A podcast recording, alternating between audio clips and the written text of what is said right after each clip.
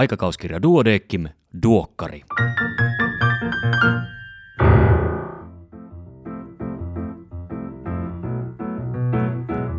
Tämä on numero 9 vuonna 2021. Minä olen Kari Hevossaari, lääkäri Helsingistä. Tervetuloa mukaan Aikakauskirja Duodeckimin tuoreimman numeron läpikäyntiin. Pidempänä juttuna tällä kertaa on erinomaisen valaiseva artikkeli radiologisen kuvantamisen perusteista. Tätä suosittelen etenkin jokaiselle opiskelijalle perusasiat erittäin selkeässä paketissa tutuiksi. Ja johtuen tuon edellä mainitun artikkelin pituudesta, kaikki muu käydään tällä kertaa läpi lähinnä otsikkotasolla. Tämänkertaisen toimitukselta palstan on kirjoittanut sisätautien ja endokrinologian vastuutoimittaja Niina Matikainen. Ja muistutuksena lehden nettisivuilta osoitteesta duodeikkimilehti.fi löytyy kattava kokoelma erittäin tuoreita COVID-19 aiheisia artikkeleita.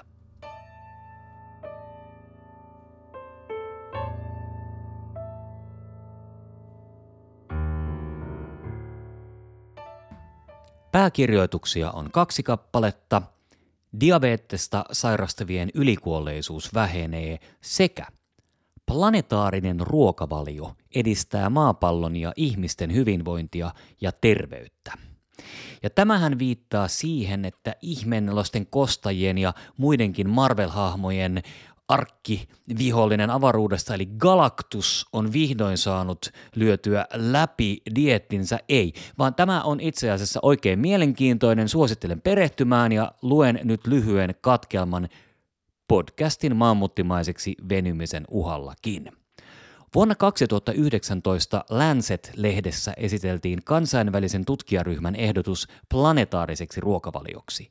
Se turvaisi maapallolla riittävän ravinnon noin 10 miljardiin ihmiseen kasvavalle väestölle vuoteen 2050 mennessä, ehkäisisi huonon ravitsemuksen aiheuttamaa sairastavuutta ja kuolemia ja samalla edistäisi kestävää kehitystä ja jarruttaisi ilmastonmuutosta. On arvioitu, että tämän ruokavaliosuosituksen noudattaminen vähentäisi suomalaisten ennenaikaista kuolleisuutta vuoteen 2030 neljänneksellä. Planetaarinen ruokavalio koostuu pääosin kasviksista, hedelmistä, täysjyväviljasta, palkokasveista, tyydyttymätöntä rasvaa sisältävistä öljyistä ja sisältää kohtuullisia määriä kalaa ja kanaa ja vain hieman punaista lihaa, lisättyä sokeria ja puhdistettua viljaa. Se on kasvispainotteisuuden osalta samoilla linjoilla suomalaisten ravitsemussuositusten kanssa, mutta ympäristöä kuormittavien eläinperäisten ruoka-aineiden kuten lihan ja maitovalmisteiden käyttömäärät määritellään tiukemmin.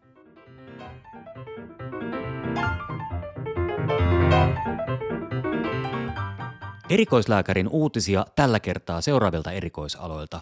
Tieteestä, neurologia, gastrokirurgia, anestesiologia ja tehohoito, geriatria, yleislääketiede sekä infektiosairaudet. Ja kaikki uutiset ja tarkemmat tiedot löydät lehdestä paperisena tai sähköisenä, mutta tällä kertaa me jatketaan eteenpäin.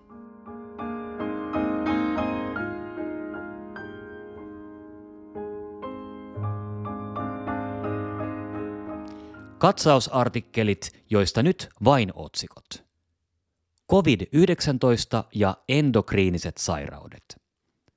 Tautimekanismien jäljille IPS-solujen ja biopankkien avulla. Miten itsemurhariskiä voidaan arvioida? Nostaako krooninen tulehdus verenpainetta? Tulehdukselliset reumasairaudet sydän- ja verisuonitautien riskitekijänä? Aivokavernooma. Pitääkö olla huolissaan – perinnöllinen retinoblastooma ja Li-Fraumenin oireyhtymä, mitä kliinikon pitäisi huomioida. Näin hoidan osiossa toistuvat nielurisatulehdukset ja näin tutkin osiossa se alussa lupailtu tämän koko podcastin sisäänsä syönyt radiologisen kuvantamisen perusteet. Tämä on artikkeli, jota olisin itse kovasti opiskeluaikoina kaivannut. Tässä on hirveän selkeästi kaikki olennainen. Ja näin ollen nyt luen sen kokonaisuudessaan ääneen ja kehotan etenkin kandeja kuuntelemaan. Artikkelissa on mukana hyviä selventäviä kuvia ja taulukoita ja ne löytyy lehdestä printtinä tai nettinä. Ja jos olet jo kokenut konkari, etkä halua kerrata perusasioita, vaikka uskon, että tästä on kaikille hyötyä. Mutta jos et halua, niin hyppää noin 10 minuuttia eteenpäin, koska lopussa on vielä mielenkiintoista muun muassa päätoimittajan kirjoittama oikein hyvä kolumni. Nyt siis kuitenkin radiologisen kuvantamisen perusteet.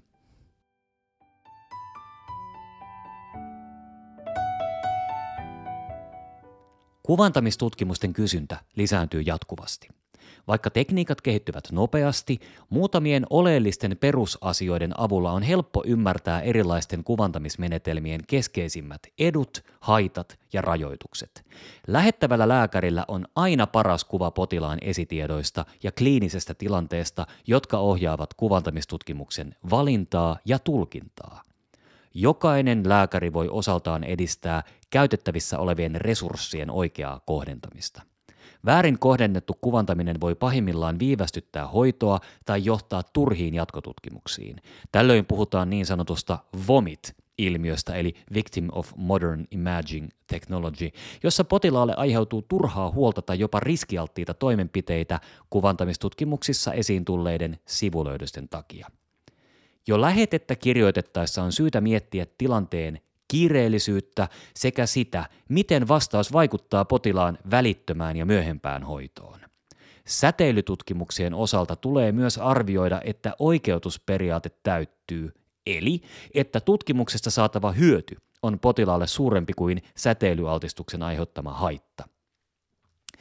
Esitämme mahdollisimman suoraviivaisesti yleisimmät käytössä olevat kuvantamistekniikat lähetteen kirjoittamisen kannalta. Avaamme radiologin osuutta niiden toteuttamisessa ja kertaamme samalla radiologien yleisesti käyttämää sanastoa, joka on taulukossa yksi. Tarkemmat tautikohtaiset tiedot löytyvät kliinisistä oppikirjoista. Natiivikuvaus. Kuvantamismenetelmistä puhuttaessa natiivikuvalla tarkoitetaan tavanomaista röntgenkuvaa. Natiivikuvauksella tarkoitetaan myös sitä, ettei leikekuvauksessa ole käytetty suonen sisäistä kontrasti- eli tehosteainetta. Natiivikuvan lähetteen lukee kuvan ottava röntgenhoitaja, joka tarvittaessa konsultoi siitä radiologia. Kuvan tulkitsee ensivaiheessa lähettävä lääkäri, ja mikäli toisin ei ole pyydetty tai paikallisesti sovittu, radiologi tai radiologiaan erikoistuva lääkäri laatii siitä lausunnon.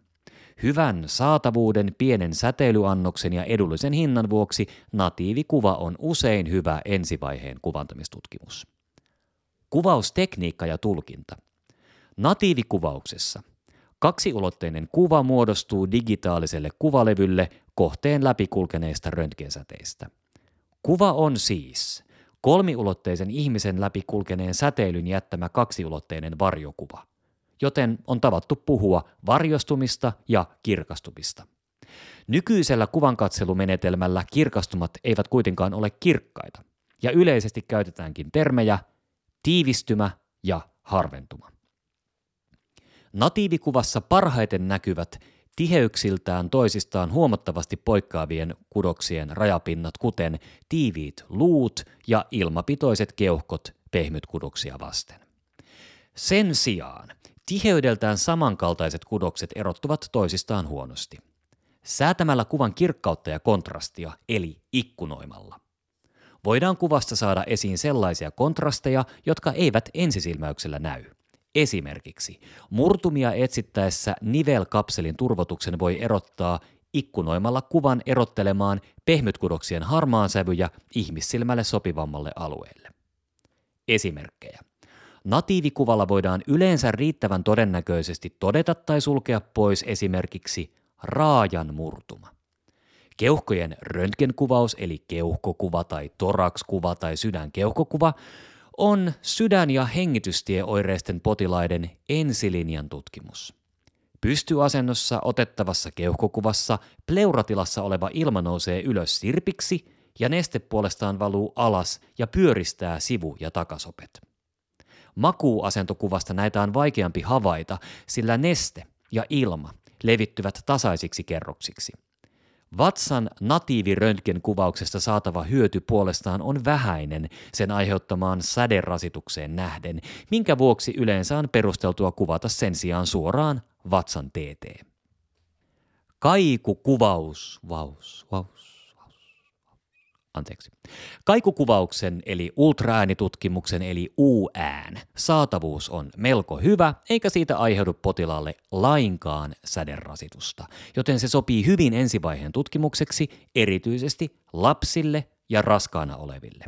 Kaikukuvan muodostus perustuu suurtaajuisten ääniaaltojen etenemisnopeuden eroihin eri kudoksissa ja takaisin heijastumiseen kudosten rajapinnoilta. Lähetteellä on keskeinen merkitys kaikukuvaustutkimuksen onnistumiselle. Lähetteen perusteella valitaan tutkimuksen kiireellisyys, tutkimuspaikka ja joskus myös laite ja tekijä. Radiologien ja erikoistuvien lääkäreiden lisäksi joitakin kaikukuvauksia tekevät myös tehtävään koulutetut röntgenhoitajat, sonograferit. Kaikukuvauksessa voidaan käyttää pieniä kaasukuplia sisältävää tehosteainetta, mutta sitä käytetään harvoin ja nämä tutkimukset on keskitytty tiettyihin toimipisteisiin.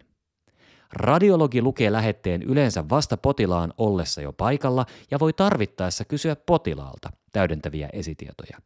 Kun käytettävissä on rajallinen aika, se pyritään ensisijaisesti käyttämään kysymyksen asettelun selvittämiseen.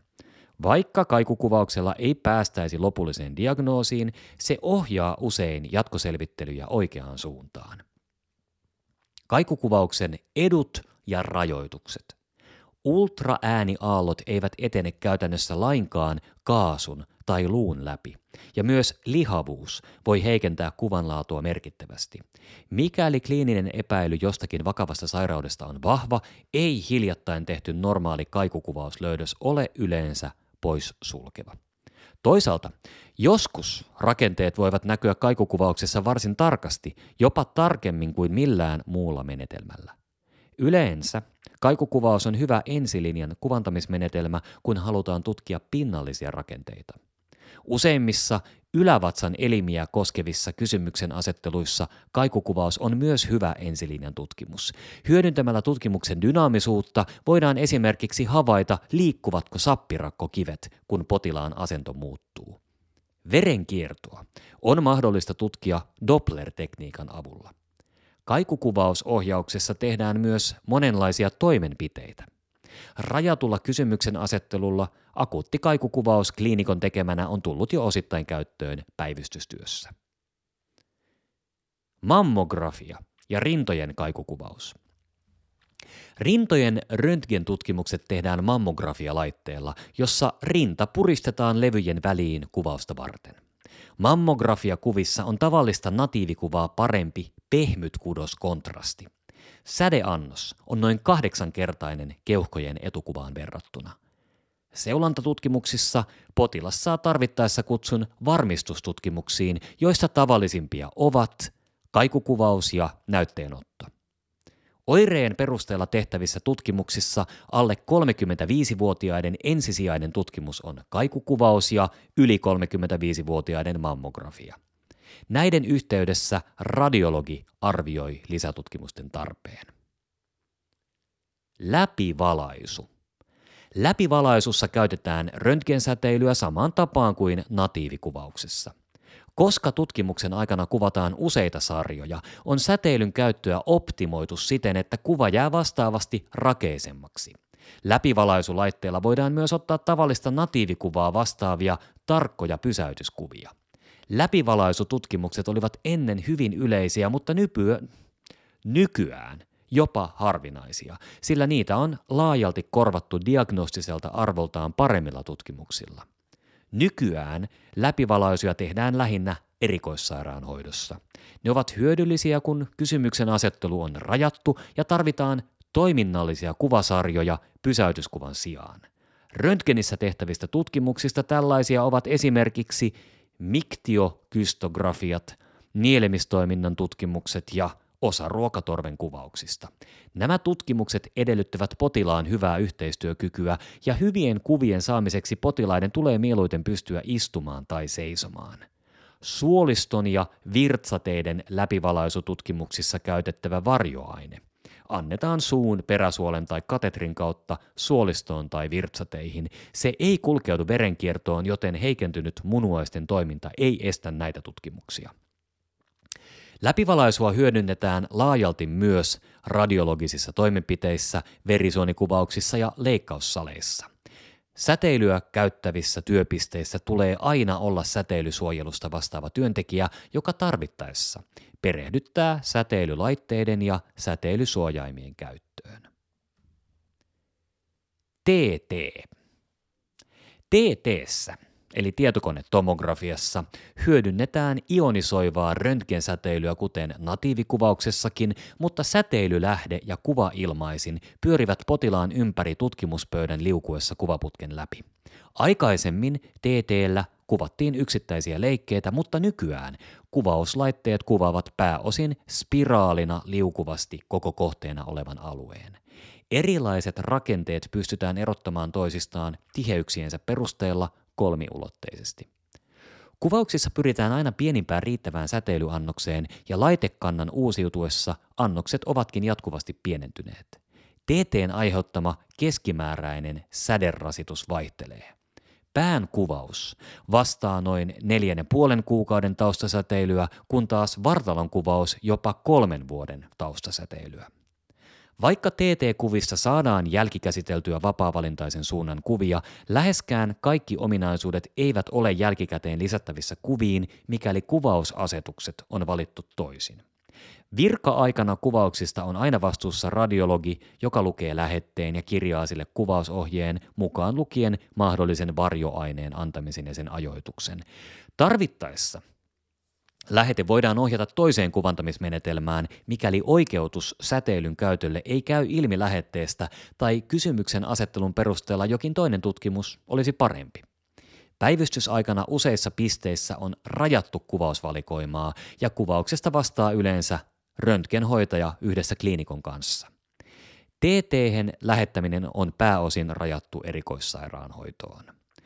Positroniemissiotomografian eli PETin yhdistämistä TT- ja magneettikuvauksiin käsiteltiin hiljattain aikakauskirjan teemanumerossa 9 vuonna 2020. TTn edut ja haitat. TTllä saadaan tarkat anatomiset kuvat, mikä tekee siitä hyvän yleistutkimuksen lähes kaikkien kudosten osalta. Haittana on kohtalaisen suuri sädeannos, jonka ansiosta saadaan kuitenkin luu- ja ilmapitoisten rakenteiden lisäksi melko hyvä kontrasti pehmytkudoksissa – Etuna on myös kuvauksen nopeus, minkä vuoksi menetelmä soveltuu huonokuntoistenkin potilaiden kuvauksiin. Esimerkiksi vatsan alue voidaan kuvata muutamassa sekunnissa. Sydämen ja nousevan aortan tarkka kuvantaminen edellyttää EKG-tahdistusta, joka ei ole rutiinimaisesti saatavilla kaikissa sairaaloissa päivystysaikana. TT-varjoaineen käyttö parantaa pehmytkudosten välistä kontrastia ja antaa lisätietoa kuvattavan alueen verenkierrosta. Koska munuaisten vajaatoiminta voi altistaa varjoaineen aiheuttamalle akuutille munuaisvauriolle. Tutkitaan riskipotilailta glomerulusten laskennallinen suodatusnopeus eli EGFR ennen kuvausta, ellei tilanne ole henkeä uhkaava. Rajana HUSissa pidetään stabiilissa tilanteessa lukemaa alle 30 millilitraa minuutissa, jolloin kuvaus tehdään ilman varjoainetta tutkimuksen heikommasta diagnostisesta arvosta huolimatta. Riskiarvion tekee kuvantamistutkimukseen lähettävä lääkäri. Lähettävä yksikkö huolehtii myös potilaan riittävästä nesteytyksestä, jolla voidaan edistää varjoaineen poistumista elimistöstä munuaisten kautta.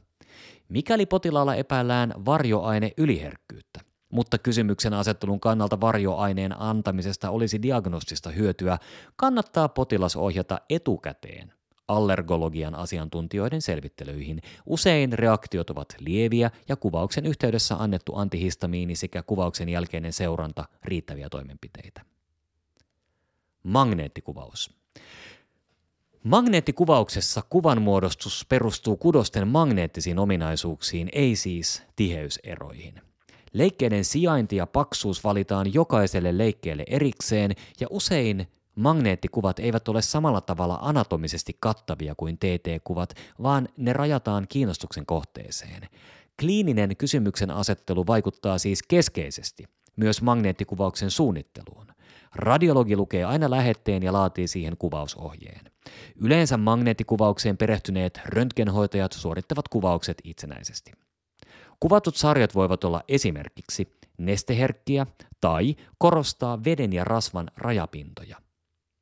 Eri kuvaussarjoista saatuja tietoja yhdistelemällä saadaan tarkempaa tietoa kuvattavasta kohteesta. Tehosteaineena käytetään yleisimmin gadolinium-yhdisteitä, joiden vaikeat haittavaikutukset ovat äärimmäisen harvinaisia. Magneettikuvauksen edut ja rajoitukset. Magneettikuvauksessa on erinomainen pehmytkudoskontrasti ja tarkkuus silloin, kun kohde pysyy paikallaan, minkä vuoksi se soveltuu hyvin esimerkiksi nivelten ja keskushermoston kuvantamiseen. Myös vatsan elimiä voidaan tutkia magneettikuvauksella. Verisuonia kuvannettaessa näkyy yleensä pelkkä luumen ja kuvauksen laajuudesta riippuu, mihin muuhun kuvauslöydösten perusteella voidaan ottaa kantaa. Liikkuvia kohteita, kuten suolistoa, keuhkoja ja sydäntä, voidaan myös kuvata erityistekniikoin. Nuorten potilaiden toistuvissa kuvauksissa pyritään käyttämään magneettikuvausta sädeannoksen kumuloitumisen välttämiseksi. Korkea kuume on este kuvaukselle ja se tulee lääkitä hyvin ennen tutkimusta, sillä kehon lämpötila saattaa kuvauksen aikana nousta noin asteen verran. Mikäli kuumetta ei saada laskettua, kannattaa kuvauksesta konsultoida radiologia.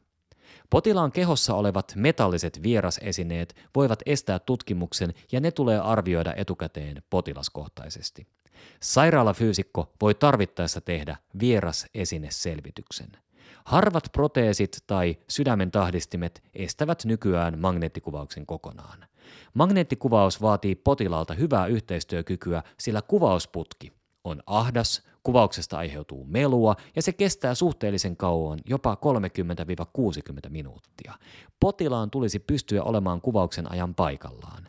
Levottoman tai kivuliaan potilaan kuvaamiseen magneettikuvaus ei sovellu juuri missään kysymyksen asettelussa ilman sedaatiota tai riittävää kivun lievitystä.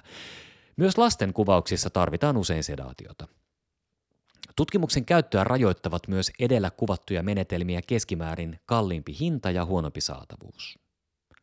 Toimenpiteet.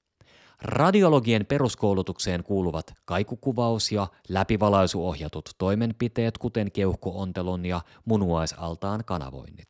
Toimenpiteitä tehdään yleisesti myös TT-ohjauksessa, harvemmin magneettikuvausohjauksessa – Huomionarvoista on, että radiologi suorittaa toimenpiteen lähettävän lääkärin pyynnöstä, jolloin lähettävän lääkärin tuli, tulee punnita toimenpiteen hyödyt ja riskit sekä kertoa potilaalle toimenpiteen kulusta. Tämä poikkeaa muista toimenpidealoista, joilla toimenpiteen suorittava lääkäri on yleensä potilaan hoitava lääkäri. Useat perustoimenpiteet sujuvat myös asiaan perehtyneeltä kliinikolta. Yleisimpiä toimenpiteitä ovat näytteenotot kaikukuvauksessa näkyvistä kohteista. Tällöin lähetteestä tulee käydä ilmi, onko potilaalla veren hyytymiseen vaikuttavaa sairautta tai lääkitystä ja miten lääkitys on toimenpidettä varten tauotettu. Puudutusneulan paksuisella neulalla otettavat ohutneulanäytteet voidaan yleensä ottaa lääkityksistä riippumatta. Syvissä paksuneulabiopsioissa sekä dreneerauksissa sen sijaan tarvitaan myös ajankohtaiset hyytymiseen liittyvät veriarvot – eli trombosyyttimäärä ja tromboplastiini-aika. Toimenpiteisiin lähettämisen osalta on syytä tutustua oman alueen paikallisiin ohjeisiin ja käytäntöihin. Usein potilaille tarvitsee järjestää jälkiseuranta kliinisellä osastolla. Toimenpiteiden peruuntuminen tai siirtyminen puutteellisen valmistelun vuoksi on valitettavan yleistä, eikä varattua aikaa useinkaan pystytä hyödyntämään muuhun toimintaan. Lopuksi. Radiologia on konsultoiva ala, jonka konsultaatiopyyntöinä toimivat kuvantamislähetteet. Radiologit toimivat yhteistyössä röntgenhoitajien ja käytännössä kaikkien erikoisalojen lääkäreiden kanssa. Lähetteen merkitystä onnistuneelle kuvantamistutkimukselle ei voida korostaa liikaa. Se lisää todennäköisyyttä saada potilaalle oikea tutkimus oikea-aikaisesti, oikein toteutettuna ja oikein tulkittuna. Muistilista. Keskeisistä lähetteeseen kirjattavista asioista esitetään taulukossa kaksi.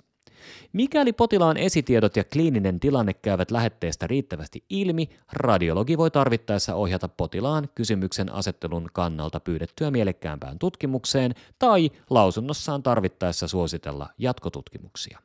Mikäli kuvantamistutkimuksen valinnassa tai tulkinnassa on epäselvyyttä, voi radiologia konsultoida myös puhelimitse.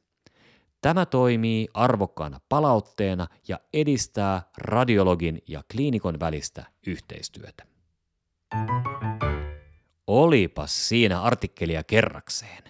Ja sitten vielä tutkimus- ja opetusosiossa on erikoislääkärikouluttajien valmennuksen ABC yleislääketieteen malli. Kolme In Press-artikkelia, pienten lasten tuberkuloositapaukset edelleen harvinaisia Suomessa, psykopatian aivomekanismit selviävät. Varhainen hapensaanti ja pikkukeskusten aivovauriot, ei pyrstöä eikä nokkaa tervaan.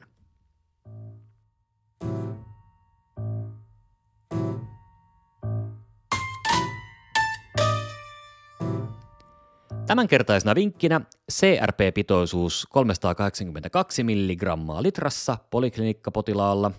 Tämänkertaisina kaikki muutkin viime vuosina julkaissut vinkit pystyt kuuntelemaan omina podcasteinaan tästä samasta podcast-fiidistä. Sitten Duodeckimin 140-vuotisjuhlavuoden kunniaksi uusi palsta nimeltään Yksi meistä. 12 Lääketieteen opiskelijaa perusti Duodeckimin vuonna 1881. Tarkoituksena on suomalaistaa lääketieteen sanasto ja sen korkein opetus.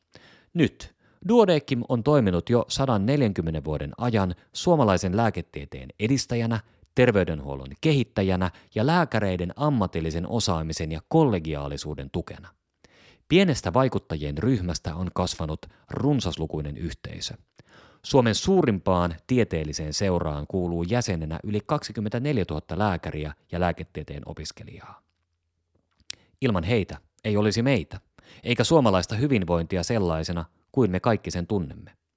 Duodeckimin juhlavuoden aikana esittelemme 12 lääkäriä, jotka omalla sarallaan vievät Duodeckimin tarinaa eteenpäin. Ensimmäisenä vuorossa Heli Salmi – lastentautien sekä anestesiologian ja tehohoidon erikoislääkäri, joka työskentelee uudessa lastensairaalassa Helsingissä. Hän toimii aktiivisesti myös lääkärin sosiaalinen vastuu järjestössä.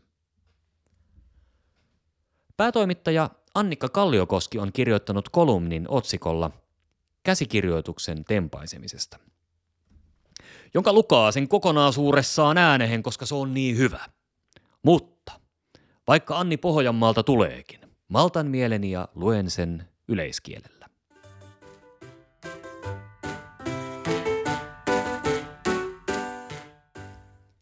Ilmajoen painipitäjässä kasvaneena olen seurannut läheltä sekä painia että voimailua pienestä pitäen. Valitettavasti 1970-luvulla tytöille ei vielä järjestetty painikouluja. Toki uteliaana alle kouluikäisenä kävin painisalin touhuja kurkkaamassa. Poistuin kiireesti, kun vastaan tuli kaksi alastonta poikaa, jotka hakkasivat toisiaan pyyhkeillä. Rupesin harrastamaan satubalettia. Opiskeluajoista lähtien kävin satunnaisesti kuntosalilla. Haaveilin painonnostosta, mutta tulin sitä kokeilleeksi vasta nyt, 50-vuotiaana haltioiduin heti, jopa siinä määrin, että kun aamuyön tunteina herään murehtimaan pandemiaa ja aikakauskirjan julkaisujonoa, en nukahtaakseni laske lampaita, vaan mietin painonnostoliikkeiden suoritusta vaihe vaiheelta. Painonnostossahan on kaksi liikettä, tempaus ja työntö. Tempauksessa tanko levypainoineen viedään jatkuvalla liikkeellä maasta pään päälle suorille käsille. Työntö koostuu rinnallevedosta ja ylöstyönnöstä – Liikkeet voidaan jakaa eri vaiheisiin, joiden optimaalisinta suoritusta voi pohtia loputtomiin. Eräänä yönä, kello 4.13, päähäni pälkähti, että painon nostolla ja aikakauskirjaan tarkoitetun lääketieteellisen käsikirjoituksen laatimisella on lukuisia yhtymäkohtia. Painonnostossa tärkeitä ovat voimaominaisuudet, tekniikka ja liikkuvuus. Näitä Kirjoittamisessa vastaavat tieteellisen tiedon hallitseminen, tekstin rytmitys leipätekstiin, taulukoihin ja kuviin sekä lukijan vastustamattomasti mukaansa tempaava kirjoitustyyli. Painon nostossa yhden liikkeen kisasuoritus kestää vain muutaman sekunnin. Suorituksen taustalla on tässäkin lajissa vuosikausien työ, samoin on käsikirjoitusten laadinnassa. Kirjoittajan on tiristettävä lääketieteellinen viisautensa sallittuun sanamäärään. Kirjoittamiseen käytetty aika on moninkertainen verrattuna julkaisun artikkelin lukemiseen tarvittavaan aikaan. Painonnostossa on tärkeää, että valmentaja auttaa analysoimaan omaa suoritusta, jotta siitä tulisi mahdollisimman sujuva. Kirjoittamisessa asiantuntijalausunnoista voi parhaimmillaan saada vastaavaa tukea. Olen kahden vuoden ajan saanut aikakauskirjan päätoimittajana nähdä lukuisten kirjoitusten matkan ensimmäisestä käsikirjoitusversiosta julkaistavaksi artikkeliksi – Välillä jopa liikutun siitä, kuinka kirjoittajat ovat asiantuntijalausuntoja hyväkseen käyttäen hioneet artikkelinsa smaragdiksi. Käsikirjoituksen asiantuntijalausuntoja voi verrata myös painonnostokisojen tuomaristoon. Jos kaksi kolmesta tuomarista on sitä mieltä, että suoritus ei ollut teknisesti hyväksyttävä, tulee hylky. Aivan näin suoraviivaisesti ei toimita käsikirjoitusten osalta, vaikka aikakauskirjassakin tavallisin asiantuntijalausuntojen lukumäärä on kolme. Julkaisupäätöksen tekee nimittäin aikakauskirjan jury, eli lääketieteellinen toimitus, joka asiantuntijalausuntojen perusteella ratkaisee käsikirjoitussuorituksen lopullisen kohtalon. Hylky harmittaa kummassakin lajissa. Vaikka käsikirjoitus lopulta hyväksyttäisiin, voivat asiantuntijalausuntojen kommentit aiheuttaa kolhuja. Samaan tapaan kuin rinnallekäännössä ja ylöstyönnössä, jos oman liikkeen ajoitus ei osu yksin tangon liikeradan kanssa. Sitten vain hengitellään rauhassa vähän aikaa ja kun kipu väistyy osumakohdasta, perehdytään asiantuntijalausuntojen kommentteihin ja valmistaudutaan uuteen suoritukseen eli paneudutaan revisioversioon. Painonnostossa on tärkeää oppia katsomalla muiden suorituksia. Tämä on salilla hyvää ajankulua omien sarjojen välissä. Netti on pullollaan painonnostovideoita. Katso vaikkapa espanjalaista Lidia Valentinia rautaa käsittelemässä, niin näet jotain todella kaunista. Enkä puhu nyt Lidian ulkonäöstä, vaan oikein suoritetusta tempausliikkeestä. Hidastetussa videossa tangon liike suorastaan hypnotisoi katsojan. Myös kirjoittamisesta oppii paljon lukemalla. Tavallisesti käsikirjoitukseen tarvitaan useampaa kuin yhtä kirjoittajaa, etenkin kun aihe koskettaa eri erikoisaloja. Parhaimmillaan kirjoittajien yhteistyö on sujuvaa ja he voivat yhdessä parantaa kirjoituksen tasoa jo ennen kuin se lähetetään arvioitavaksi. Toimimaton yhteiskirjoittajuus ilmenee epäyhtenäisenä kirjoitustyylinä, jolloin tekstistä voi sormella osoittaa eri kirjoittajien osuudet. Hyvää kirjoittajatiimiä voisi verrata painonnostosalin yhteisöön. Tekniikasta ja suorituksista keskustellaan, ennätystään yrittäviä kannustetaan ja onnistumisista iloitaan yhdessä – Painonnostossa ja kirjoittamisessa voi kehittyä loputtomiin ja tavoitteet voi itse valita. Olen harrastanut painonnostoa vasta lyhyen aikaa, eivätkä omat tavoitteeni liity kilomääriin, vaan tekniikan opetteluun. Lattiaharjan varsi on tavallisin treeniväline. Haaveenani on osallistua Mastersien Suomen mestaruuskilpailuihin N90-ikäsarjaan nykyisessä 59 kilogramman painoluokassani. Sitä varten harjoittelen jo poseerauksia, joita aion tehdä onnistuneiden suoritusten jälkeen. Nämä harjoitukset ovat myös hyvää taukoliikuntaa, kun työn alla on paini käsikirjoitusten kanssa.